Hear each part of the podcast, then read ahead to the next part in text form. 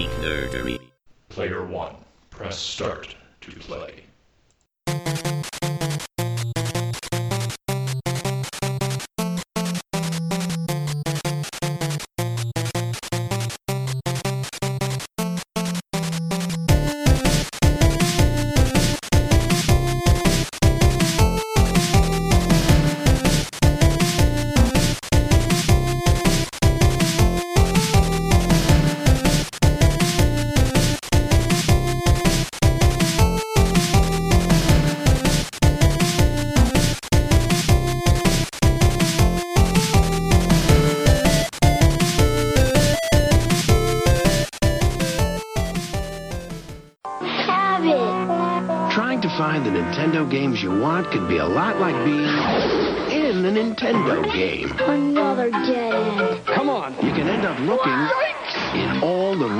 Places. Oh no. Stand back, son.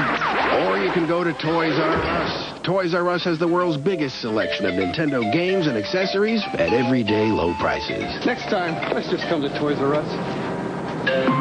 Yeah. Hello, everyone. Welcome to episode number 33 of Graveyard Duck Podcast. With you, as always, my name is Scott. And I'm Wes. Wes, how you been doing, man? Good, good. How about yourself? Not bad. Got a Yeah. little bit of a delay coming up with this episode, but um, that's okay. You know, life gets in the way every now and then, and I think we got listeners who are understanding and willing to put up with a couple of days delay. Yeah, I mean, you know, sometimes just the uh, the technical challenges. There's not much you can do if your internet is being crappy. So Right. you have to push it back a day or two. Yep. So uh, we're back now and talking about another fun classic, which I hell isn't this one of those that you've been bouncing off the wall to do since we first started the show? Yes, absolutely. I- It's one of my favorites. I'm like, man, you, we got to do this game. We got to cover it. Yep. So uh, obviously, from the show description, we are talking about River City Ransom for the NES. Um, God, it's going to take me a minute here to go through all of the release dates and titles and everything. Not Yeah. near as confusing as Final Fantasy Adventure last time, so don't don't worry Right. there. But um, That takes the cake so far. You know, yeah, it might set the record for everything leading up or going on forward. But um, yeah, River City Ransom, as we know it, uh, was released originally in Japan in 1989, um, known as Nekketsu Mon- um, Monogatari, which translates to hot blooded story, basically. Mhm. Um, so that was in 89. The US, we got it uh, about a year later, 1990. And in Europe, they got it in 1991, uh, titled Street Gangs in Europe. Uh, and since then, it's also gotten several re-releases over the years. Uh, it was ported to the Sharp X68000 in Japan uh, in April of 1990.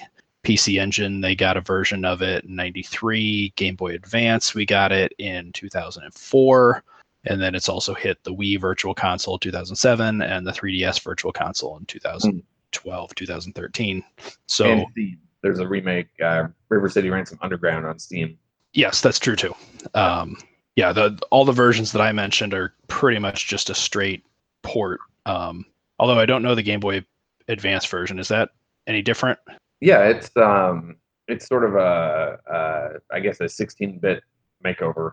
Okay. River you know, Ransom. Yeah, EX. So yeah, the game is out there. It's available. Uh, the Wii Virtual Console is now defunct, which is still kind of weird to say, but uh, it's on the 3DS. And Mhm. here before too long, we should be seeing the uh, Switch uh, Kunio Kun collection coming out. I believe maybe next year. supposed Um, be sometime. Um, the localization was announced, but I don't know. I haven't heard anything more about it. If you've Yeah. got the Japanese virtual con or Japanese 3DS, I know um, they had a Kunio Kun collection last year that had all of the NES games on it, and I'm pretty sure that's what this version is going to be. So I'm hoping that we get it eventually. But uh, the way that the licensing kind of works now with this is uh, with this series, um, I think it's uh, Naxat Soft or Natsume that has the license. So sometimes their stuff just kind of comes out. Uh, you know, there's a release date, but it's usually and this series is pretty niche now. Um, you know, the the fans of the series are ones that have probably played it since the beginning. So um, they're kind of low profile releases, but I'm really hoping that we get it here. Well, and before we dump jump into the game itself, I wanted to talk a little bit about the kind of whole series because it's one of those things that I don't think that I mean the a lot of our listeners are probably very aware of the series, but there's a lot of people, myself included, that uh, you know I wasn't aware of the different games that were considered part of this same franchise because Mm-hmm. they're not directly related in an obvious way. Um, Yeah. But the the series itself is called you know just Kunio Kun, Mhm. which that's based off the main character in the Japanese version is named Kunio.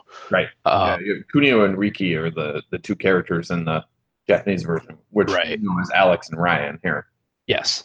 Uh, and then Kun is just kind of a suffix that's a male tag that you put out on a name, you know, kind of a casual suffix there. So it's basically just a series like of, your honorific sort of. yeah, it's a series of Kunio is what it is. Yeah. Um, but a lot of the games that we've had here in the US, I mean, this spans NES, Genesis, TurboGrafx, Game Boy, Game Boy Advance, DS. Um, and I don't remember exactly which ones of these have all been localized, but if you're familiar with any of these titles, uh, Renegade, Super Dodgeball, River City Ransom, Nintendo World Cup, uh, Crash and the Boys, Street Challenge, those are all NES titles that are part of this.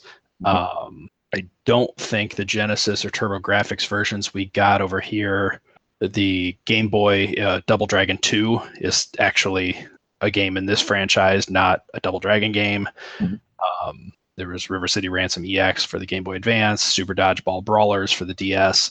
So a- lot of those games, especially the ones that are more sports driven, like you know Super Dodgeball, Nintendo World Cup, uh, Crash and the Boys, like you would never think that they're connected to all of these just you know street brawler games, but it's all the same world.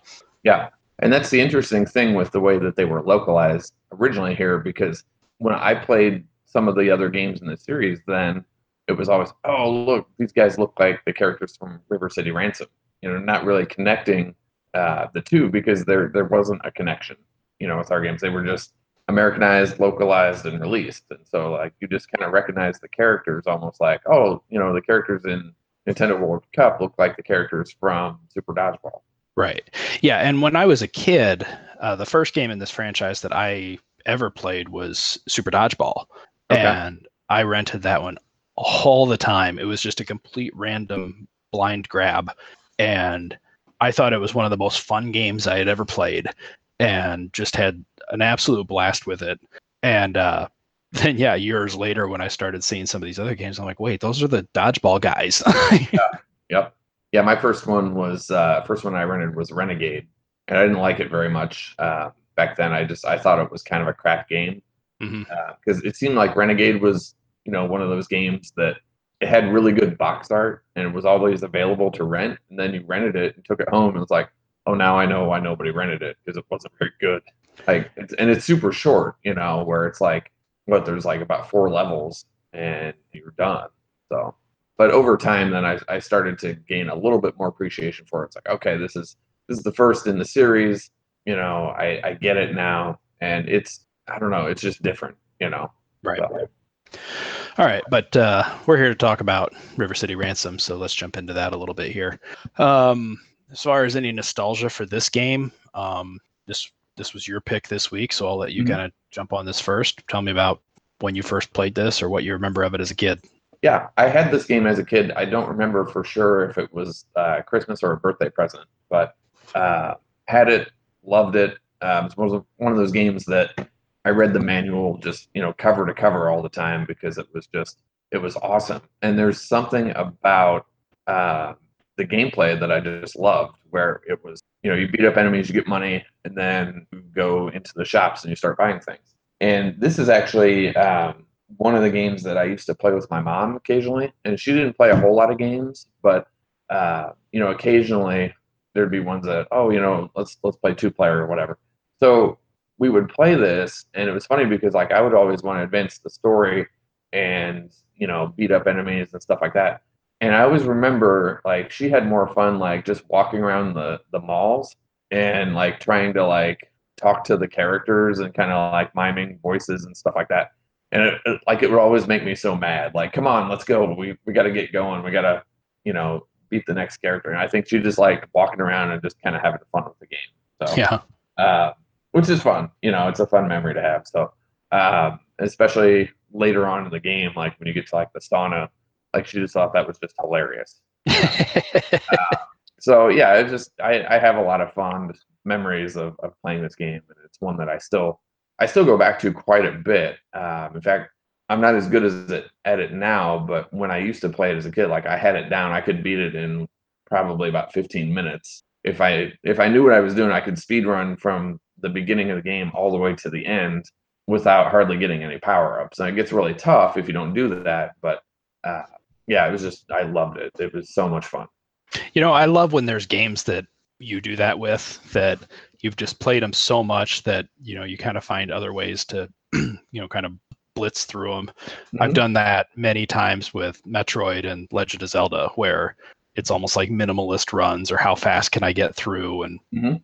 You know it's games that you know that well that's that's a really rewarding kind of thing so that's that's cool that this is one of your games for that Yeah, and I think I think it really lends itself to that because there's a crapload of items that you can buy in the stores. There's a ton of different abilities that you can buy, and your your money is kind of limited unless you find the spots to grind and and find the right mobs to uh, to defeat. But it really does lend itself to a variety of playstyles. You know, Right.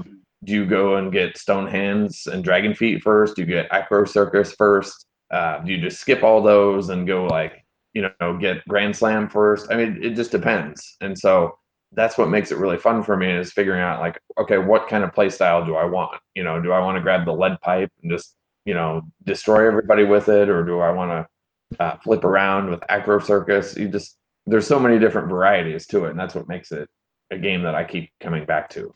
Right. Um, so confession for me this was actually the first time i've really sat down and played through this. Um, i never rented it growing up.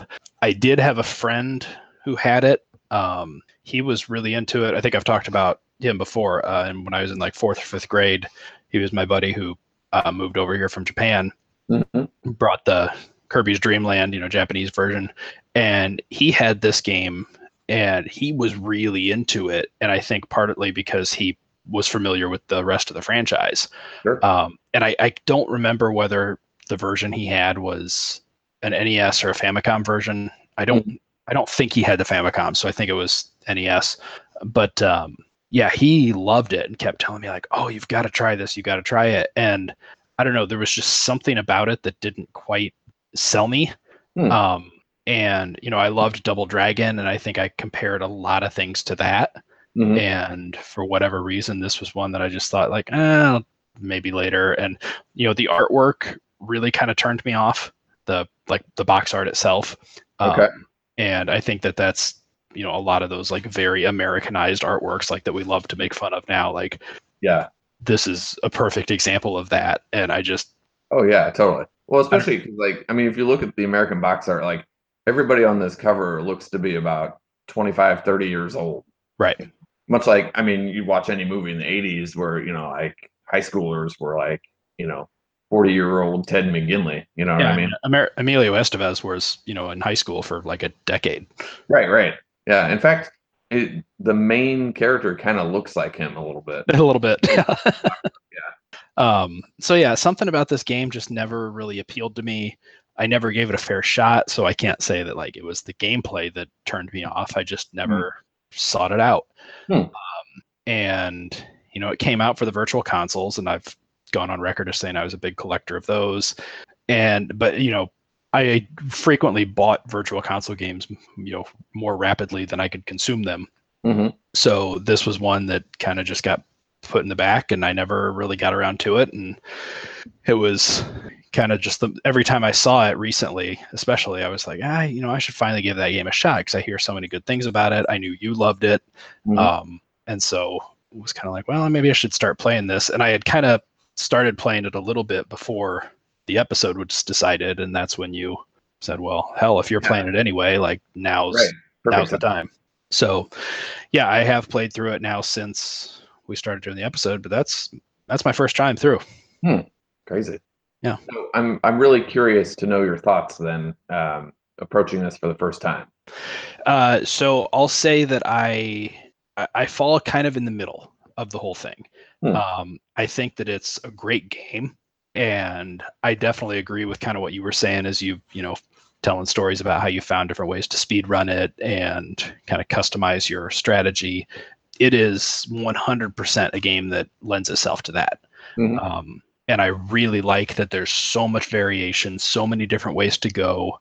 Uh, I compared it to Double Dragon before, but it's so much deeper than that because it's not just a linear go beat up the bosses and then move on to the next stage. Mhm. Um, it's almost like this is to Double Dragon what Castlevania 2 is to Castlevania, you know, where you've Okay.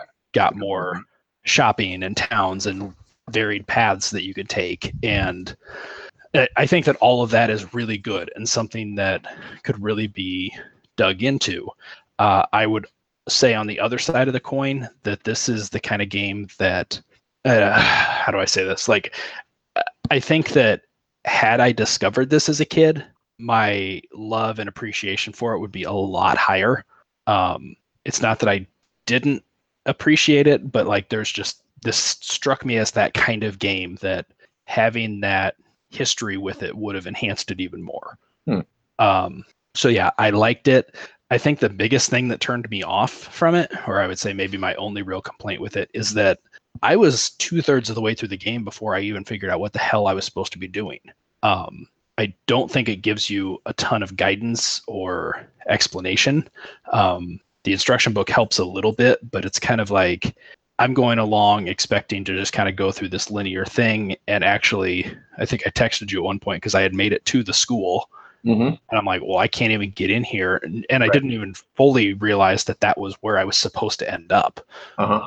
So I'm just like, okay, I'll go back and find another path and eventually realize, like, yep, I've covered all of the paths. So I've been everywhere, but I can't seem to progress anything. So I didn't know what I was doing. It seemed like maybe the plot was to clear out all of the gangs. Because like every, every time you go into a different screen, it's like this is the squids turf or the generic guy's turf. So I'm like, okay, you're trying to like one by one defeat each of these gangs. Well, I beat one of the gang bosses at one. And I'm like, oh, so that means that the frat guys aren't going to show up anymore. Well, the frat guys still showed up. So it's like, okay, that's not what my goal is. Mhm. And I don't know. It just kind of was like, it, it took me a while to actually figure out what it was that I was supposed to do and how to accomplish it. Um, and once I figured that out, it's like, okay, now a second time or a second playthrough would be more en- rewarding. But it was it was a very frustrating experience there for a while Hmm. playing through it. Um, same thing with when you get into town. Like you said, there's so many different things that you could buy, but it was almost overwhelming because I didn't know what I should buy or what any of it did. Um, like some of the food, like is is boosting your stats, which that's very obvious, but I was not aware of the fact that like those stat boosts are permanent. Hmm.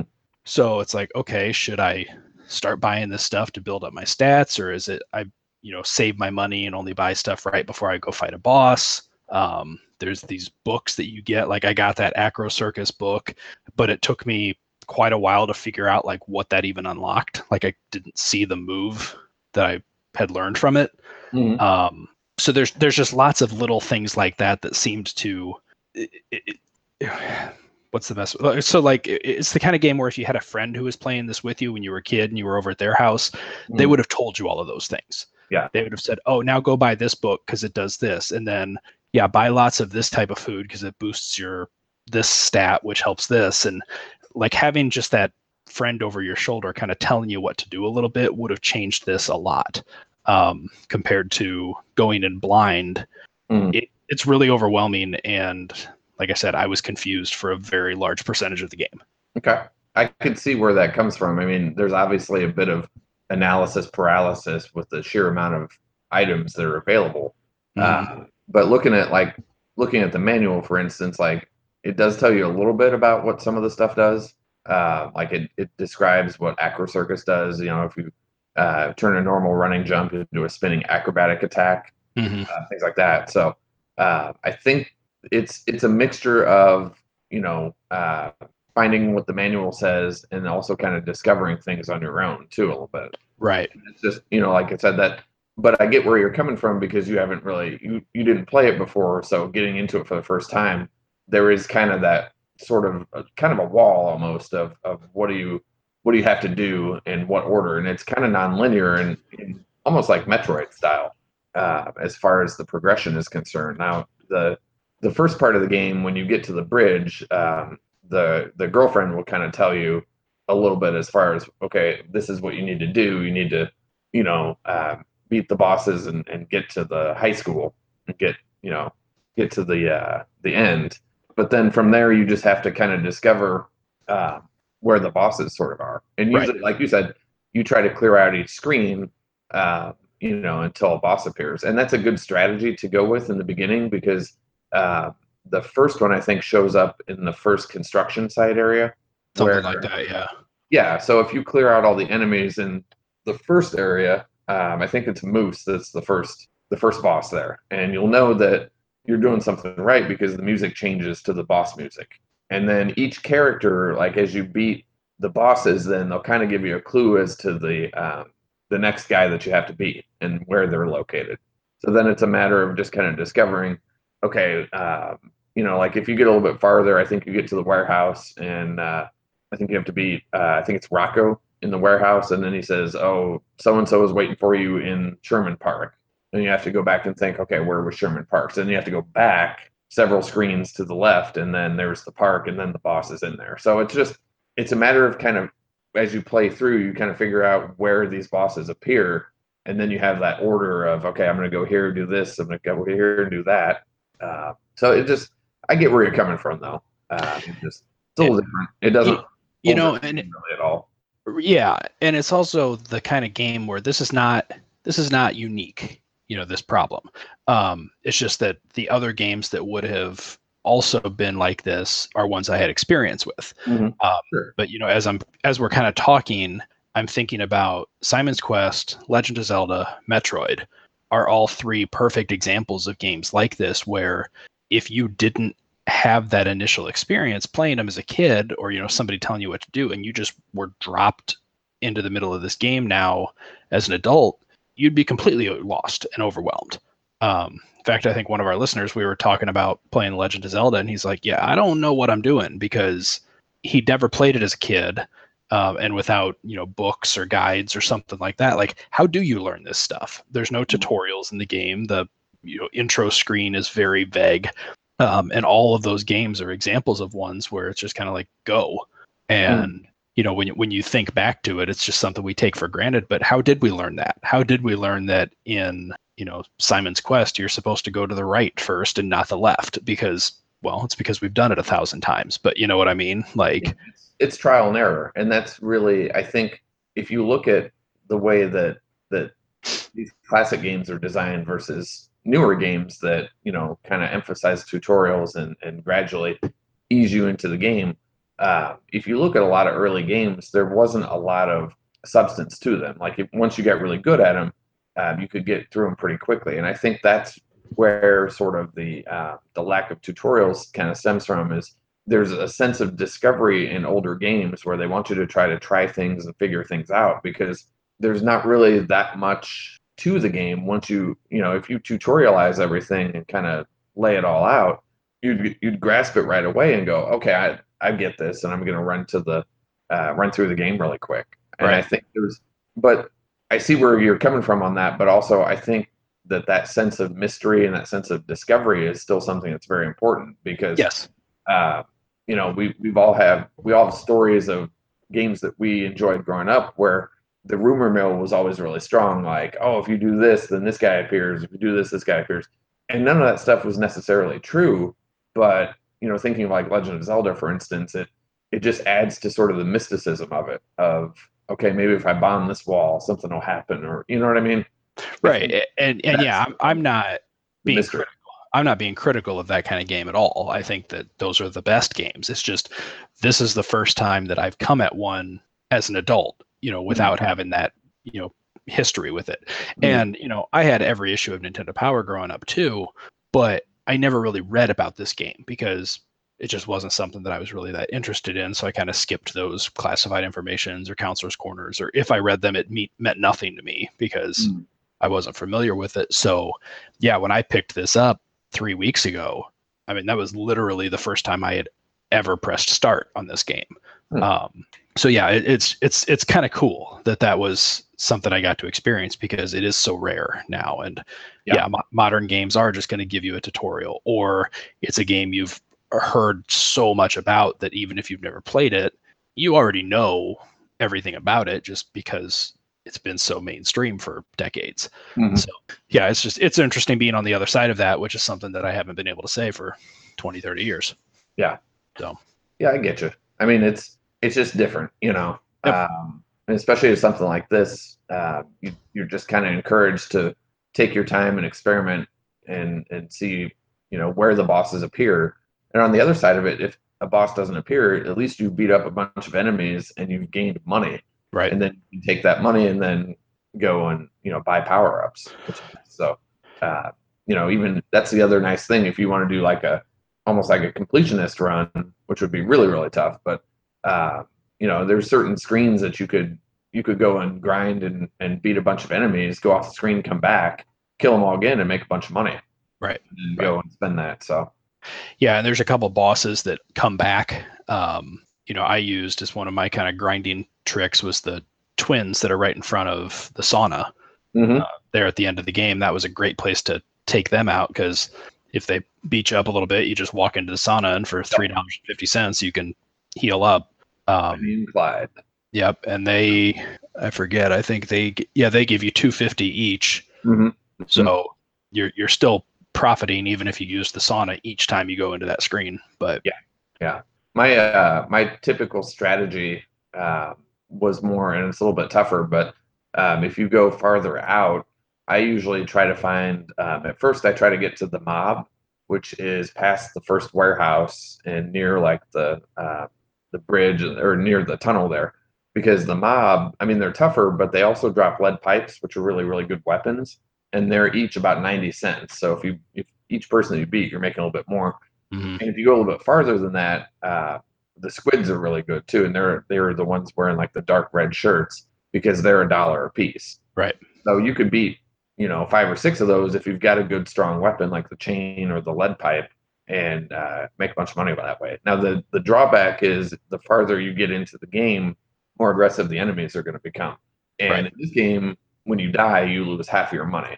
So it's it kind of like I mean, there's that risk reward mechanic that we talk about in games a lot, and Right. uh, this is another I think another good example of that.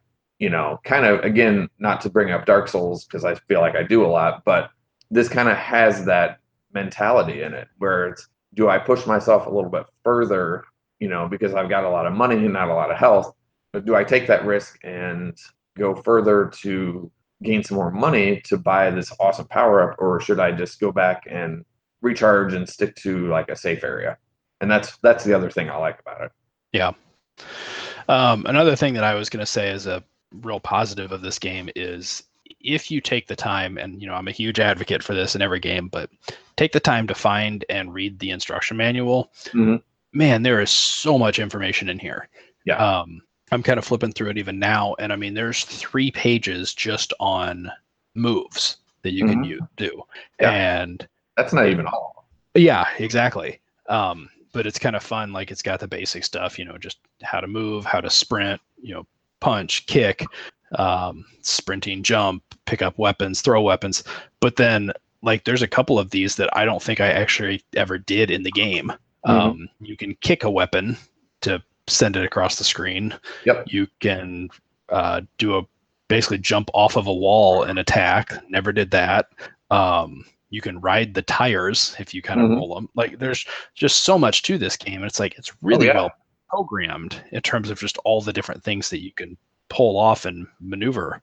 That's the Um, beauty of it. Like especially if uh like for instance, let's say like an enemy picks up a trash can, you can if you're positioned right, like let's say if you're up on the wall or something like that, you can jump onto the trash can that the enemy's carrying and usually they start flipping out and they'll just start running back and forth on the screen. So you're just being carried on this trash can, you know, throughout the screen. So Yeah. you can start Um, finding some really hilarious things that way.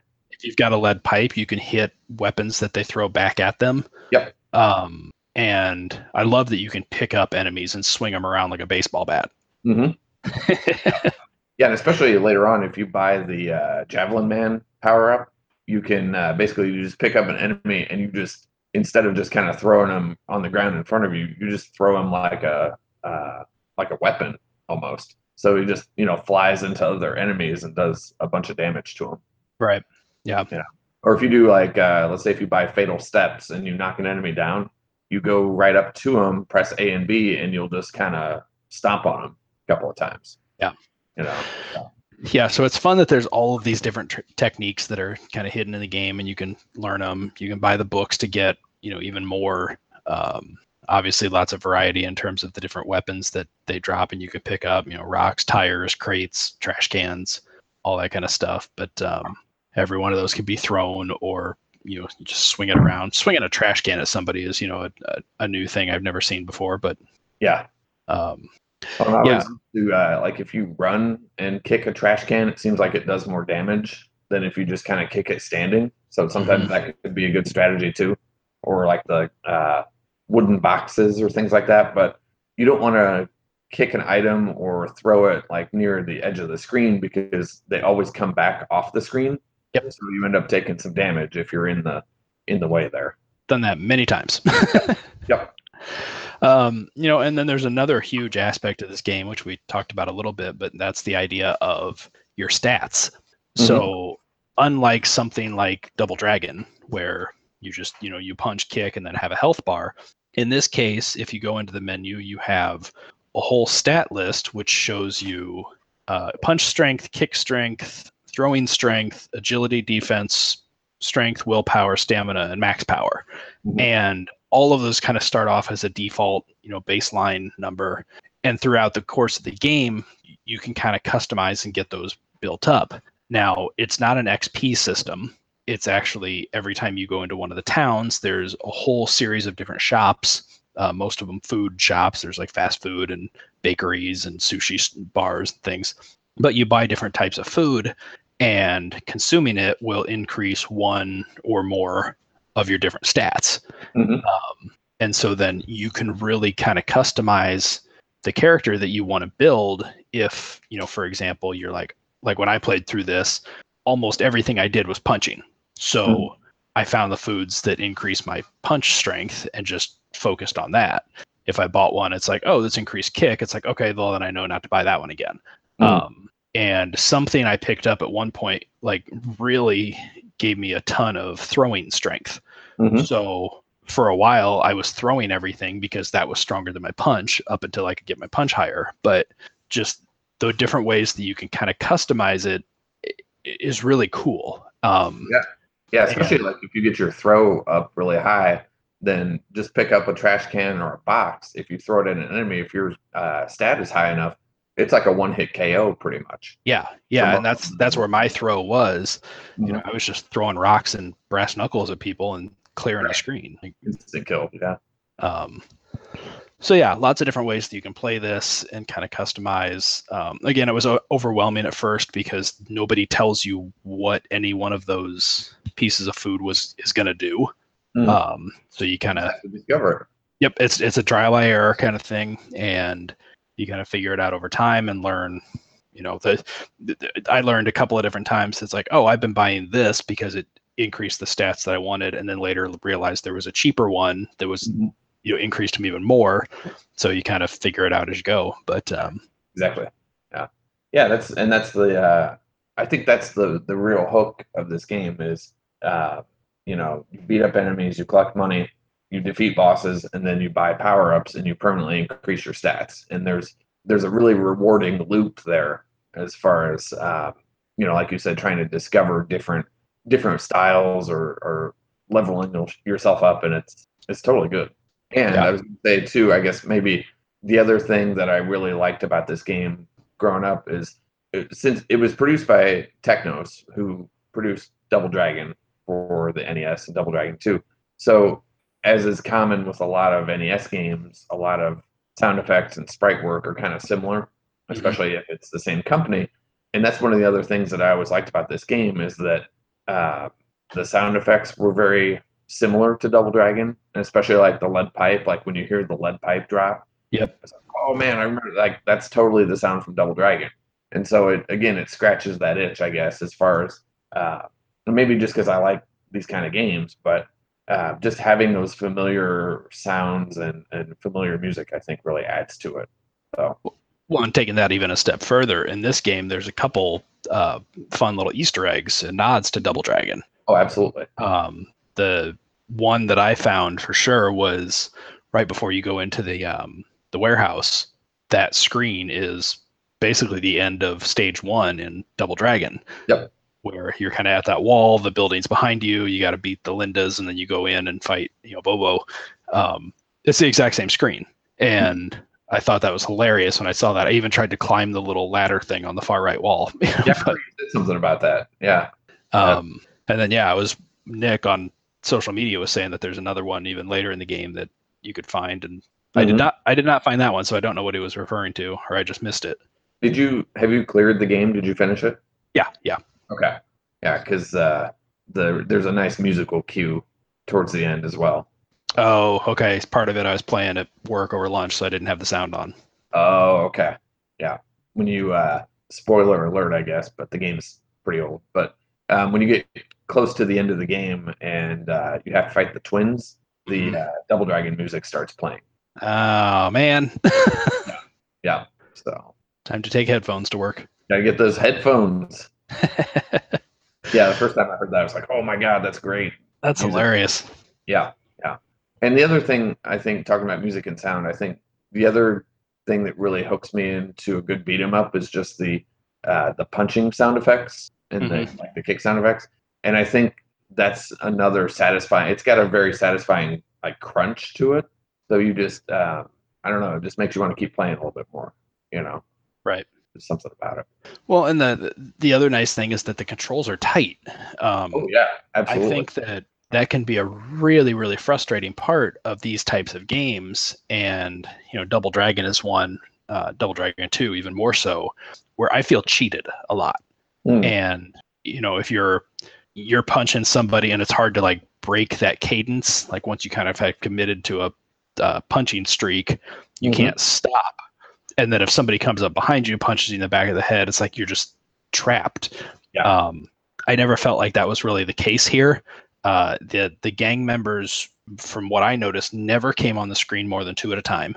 right. Um, that one, and- which is a hardware limitation, but yeah. Right. Yeah, I assumed it was just you know purely because of hardware, but it it, it made it manageable, Mhm. um, and you could very easily position yourself in such a way that they couldn't get you, um, or they weren't going to gang up on you. Um, sometimes they did some cheap moves, but I didn't felt like it was unfair where they might be off the screen to the right and they don't go ahead and throw an item at you and it's you're just this chain just comes off from off screen and hits you in the head. Um, but it's fair. You just have to be, you know, sharp. Mhm. But yeah, the controls are tight. The buttons respond really well. Um, so I, I had no complaints about actually being able to control what I was doing. The times that I would die is purely because, like, well, I screwed up. Right, right. Yeah, I mean, you've got, you know, double tap a direction to run. You've got uh, B for kick, A for punch, both buttons jump, and that's really it. And that's the beauty of it. And like you said, with having two enemies on screen, yeah, it is a hardware limitation, but at the same time, it does allow you to formulate a little bit more strategy. You know, Right. I'm gonna knock this guy down. I'm gonna go over here and grab this pipe. I'm gonna attack this guy, and then I'm gonna go back and check on the other guy and whatever. So Right, right. Yeah, so it's very manageable, very smooth play style. Um, and even though it took me a while to kind of get the hang of it, once I kind of figured out what I was doing, I would say it was, you know, very well made. And then it, it really kind of locked in and made me go, okay, like I, I, I get it and I could form a strategy and really kind of en- en- enjoy what's going on. Um, Mhm. it, was just that initial hurdle of figuring out what the hell am I doing? Um, you know, and even like I think the the girl that you said who comes up and kind of gives you some hints, she tells you, yeah, you're gonna have to fight the twins before you get in or something like that. And I'm like, okay. And like two screens later, I found the twins in the um, construction site, so I beat them up, thinking like, oh, I'm making progress. But then nothing happened, and then I left the screen, went back, and it's like, oh, they're still here. So it didn't Yeah. do anything. So it was like, eh, it wasn't really that helpful of a hint after all. And she was referring to you fighting them later, but Yeah, she's talking about the the other two, but Benny and Clyde happen to be uh, the ones that are right off screen from the bridge, right underneath there. So I can see where you think that that they're the ones that you have to beat. But Right. yeah, So, that's all right. yep, it's it's a lear- learning curve, but as I said, that's just kind of the fun of Yeah, it, picking up these games that don't have. you'll discover it eventually as you the more you play, you'll discover. And I would rather play a game like this every day of the week than something that's going to hold my hands and tell me where to go. Because if I haven't gone on that rant yet, man, it's overdue. Yeah, I get you. All right. So, anything else you want to cover off on this? Any regional differences, or have you ever played the actual Japanese version? Actually, I've I've played a couple other ones in the series that that didn't come over here as well. So um, I thought I'd just take a minute and talk a little bit about the differences and some of the other um, games in the series that I'd recommend playing. Okay, go for it.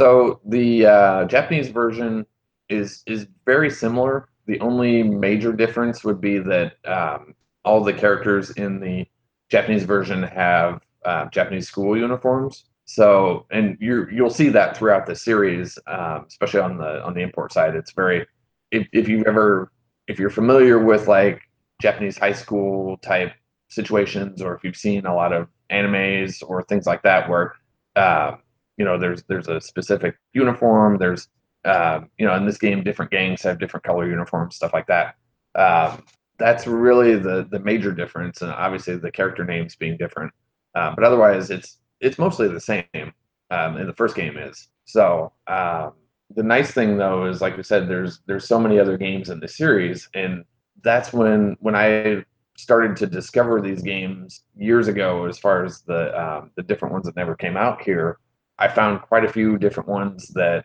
were really fun in, in a similar way. Uh, there's a, a sequel to this one, and it's uh, let's see if I can pull up the name here. Downtown Special Kunio-kun no Jidai Geki da yo Zenin Shugo, which is basically kind of translates into uh, Kunio's period piece, um, which is basically a samurai drama, and it's okay. it's really fun. Um, so it's basically if you took if you took River City Ransom but put it in the Edo period of like uh, samurai, wandering samurai, and things like that, uh, that's what that game is. So basically, you travel around uh, Japan and you fight different uh, different gangs, kind of the same way. But in that game, you have a map, and uh, the gangs that you have to beat, they randomly travel between different different parts of Japan. So you have to travel around the different screens and try to encounter the bosses and uh, defeat them. Go on. The Hmm. cool thing about that game is that if you play single player, the AI plays as the second player. So you always have kind of a two player thing going on, which is really cool. And like you were saying about like in River City Ransom, like, you know, getting on top of the trash can and things like that, like there's all kinds of those little things in uh, the period piece game. For instance, there's like uh, little carts that you can you can get on the back of the cart, and the other player can uh, control it. So you can just like wheel the guy around everywhere. Kind of fun. So um, there's like waterfalls and secret shops and and different different terrains that you can. I'd I'd recommend checking that one out. There is a fan translation out there, so you can play it completely in English if you want, which is really fun. Uh, we talked about Nintendo World Cup and Crash and the Boys Street Challenge, but there's another one that was supposed to get localized here originally, but never actually came out because it came out really late. But uh, there's one. It's uh, Ike Ike Nekketsu Hockey-bu, which is basically um, like Kunio Kun ice hockey, hmm and it's super good. Um, if you played Nintendo World Cup, if you played those where you pick a team and you and you go, it's the same thing but with ice hockey, and it's really good. Yeah, the then- Nintendo World Cup I actually never played. It's pretty good. It's pretty good. I think the hockey one is better only because it's a later release, so it doesn't have as much of the sprite flickering and stuff going on. Like some Okay. of, you know, like if you played Super Dodgeball, where the characters tend to flicker a lot. Oh yeah. Uh, I think the the hockey game kind of clears that out, which is good. Hmm. Uh, if you get into the on the Super NES on the Super Famicom, there were a couple of games that since there's a whole storyline in the Japanese versions that kind of didn't come over here, um, which is basically you know Kunio and Riki are sort of like the all-star delinquents of the high school kind of thing. So um, in the Super Famicom one that I played, uh, which is Shodai Nekketsu Koha Kunio-kun, is a more almost like realistic style of characters. So they're not the super deformed, but they're a little bit taller. Uh, it starts off with uh, Kunio being imprisoned for a crime that he didn't commit. So you start off in jail and you have to beat up the the guys in jail with you. It plays almost more like it kind of plays like Double Dragon 2 on the Game Boy a little bit. It's hard to describe, but the style of um, punching and kicking is a little bit different. But otherwise, it's kind of similar. The cool thing is that game has it has like a full story to it. So then there's also uh, some levels where you're uh, riding a motorcycle and you're doing different things. So it kind of varies a little bit. And then recently on the 3DS, there were two games that got released uh, within the last couple years by Natsume.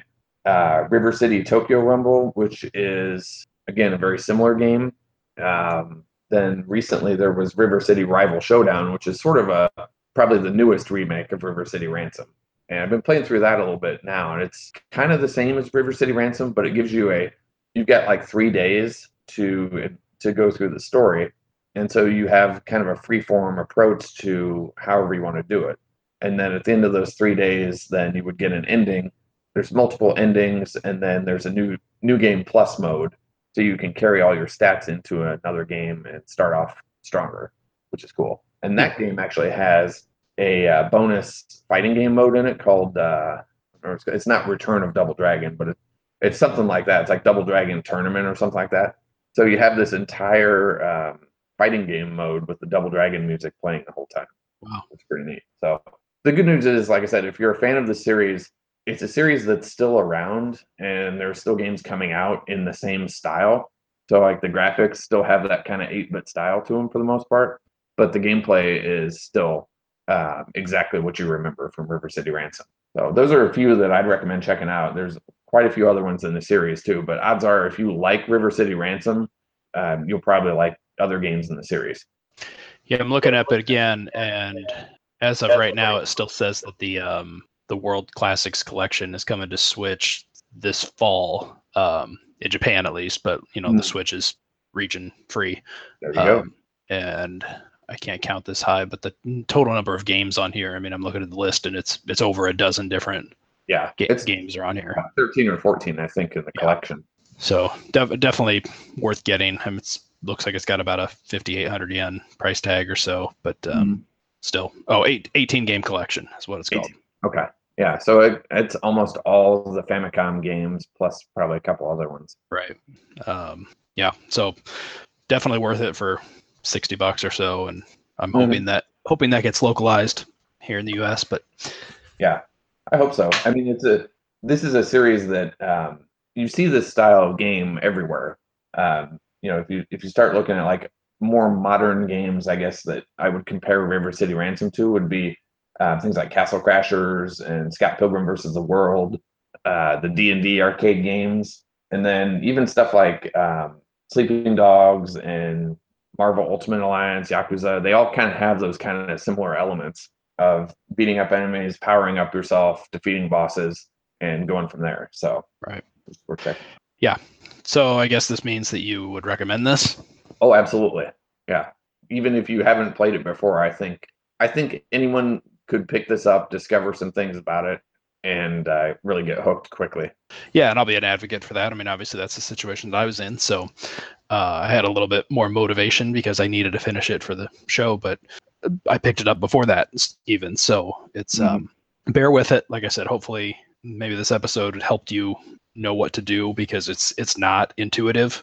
Um, and again, that's that's not a bad thing. That's half the fun and the discovery. But don't let it don't let it frustrate you or don't let it cause you to give up because there's there's a lot to it and like figuring out your own little method and your own little path through it is half the fun so Mhm. Yeah, and I don't would say a good rule of thumb would be um, if you're not sure how to approach something, um, just try to clear all the enemies away from the screen. And then if, like I said, if you hear the boss music start, you're on the right track. But if nothing else, if you if you've cleared all the enemies and no more appear on that screen, at least you've got money and you can move forward to the next one. So it's kind of a process of trial and error. You'll you'll sort of know what screens you want to stick around and what screens you can just bypass. yeah and i mean if you want to kind of try this game out and don't want anything spoiled for you, then you can always contact us for social media and we can give you any kind of pointers or tips to get you in the right direction without spoiling anything for you. So, Mhm. And there is a secret shop uh, to discover as well, which got some uh, extremely expensive items in it, but some of them are some of them are worth it, and a couple of them are worthless. So that, again, that's that's the fun of it too. Of this game is, uh, you know, you'll spend a bunch of money on some item only to find out it's completely worthless. Yeah. I think you did that. Right? Didn't you buy something? Didn't really do anything. Was it? oh, I do that all the time. That's Okay. that's my life. Yeah, yeah. That- I mean, that is life. Yeah. You look I mean, I almost bought a Virtual Boy, so I mean, what's that tell you? Well, you know, I'll tell you mine if you want. Um, all right, so in there for you too. you got what? I said I'll, I'll put a bottle of headache medicine in the box with the Virtual Boy too. Only if it's from the same era. Oh God, I want to know what's potent. probably pretty bad. Um, all right, so I think that just about covers what we've got to say about this. Uh, we could go on longer, but you know, we'll leave some discussion for social media and whatnot. So um, we'll wrap up River City Ransom and just say that you know we've got another Graveyard Duck Challenge already underway uh, as we speak. We do. Um, would you like to tell us a little bit more about that? Uh, sure. So this was my idea of one to try to get some people in. We're still trying to find games that most people are familiar with and have access to, and got the idea to do uh, Mike Tyson's Punch Out. Hmm. So, or Punch Out, whichever version you want. It doesn't really matter. Um, and the idea was let's see what the fastest time you can get on Glass Joe is. Get a knockout, technical knockout, doesn't matter. Just as fast as you possibly can. Take that French bugger out and uh, record your score. He's French. He is Oh, didn't know that. Yep. Huh. From Paris, I believe. Okay. But um, yeah, so that, that's a fun one. Pretty easy access. It's on virtual consoles. It's available for less than ten bucks. The NES cart. It's it's around. NES classics are now available. I just saw three of them at Target yesterday. So Yeah, the uh, the new shipment is has been released, I guess, so those should be pretty easy to find. So, Yep. uh, yeah, you've got Punch Out on there. So, Yeah, I was very shocked to be in Target yesterday and find three NES minis, two Super NES minis, and two Switches all in the Mhm. same little display case. Like, Yeah. the uh, the stock is pretty much caught up now. So, Right. that, wants one, you shouldn't have to pay a scalper for it. So, right. so yeah, uh, go play some Punch Out, see how fast you can take out Glass Joe. Post a screenshot of your time to any of our social medias: Instagram, Facebook, Twitter, what have you, Mhm. and um, just put your initials on there and the hashtag Graveyard Duck Challenge, and get entered into a contest. and uh, for those of those of our listeners that probably aren't too familiar with it, uh, what exactly is the contest? So essentially, what we do is each of these contests run for one week. So the Punch Out contest will run through this coming Friday, uh, which I believe is the 20th. Um, Mhm. And at that point, I'll take the top five times that have been submitted. You'll get kind of ranked and you'll get points based on where you ranked in that.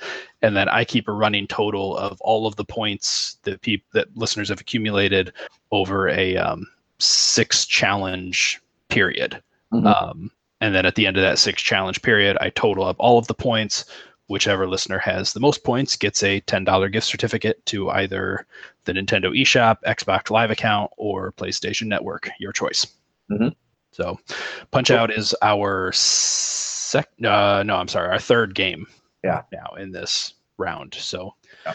still got plenty of time to enter and get uh, get your name up there and be a contender. So Yeah, and it's just a fun way to you know cover some games that we might not talk about on the show, but uh, you know they're they're classics in their own right, and it's fun to kind of reignite that competitive spirit of uh, you know trying to beat your friends. Right. So, which is good. Yeah, So, and you know, if you're listening to this episode after the fact and um, this challenge is already done, hey, post your scores anyway because it's still fun Yeah. to see. oh, absolutely. Yeah. So.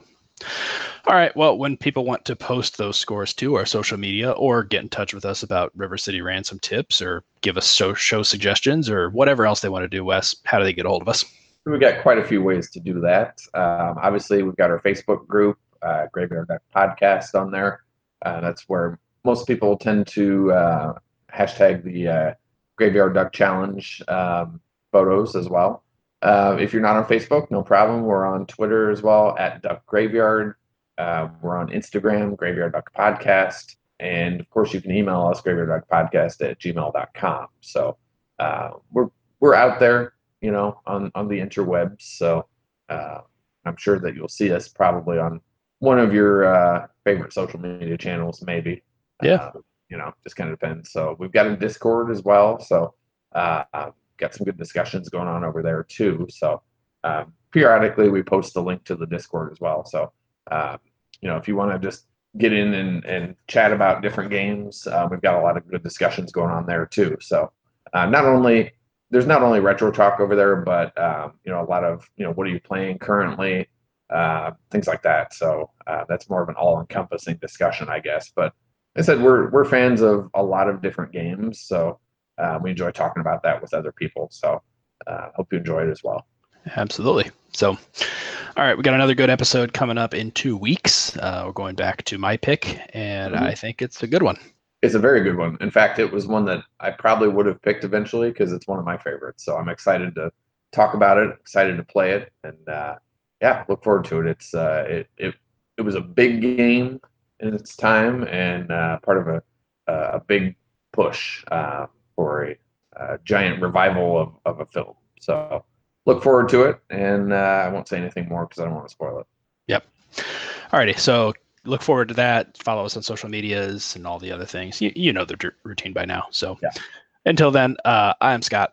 And I'm Wes, and don't forget to try anything. You can make your own exciting game. Anything may be possible, but don't forget, you'll have to be strong. Good luck. Game over.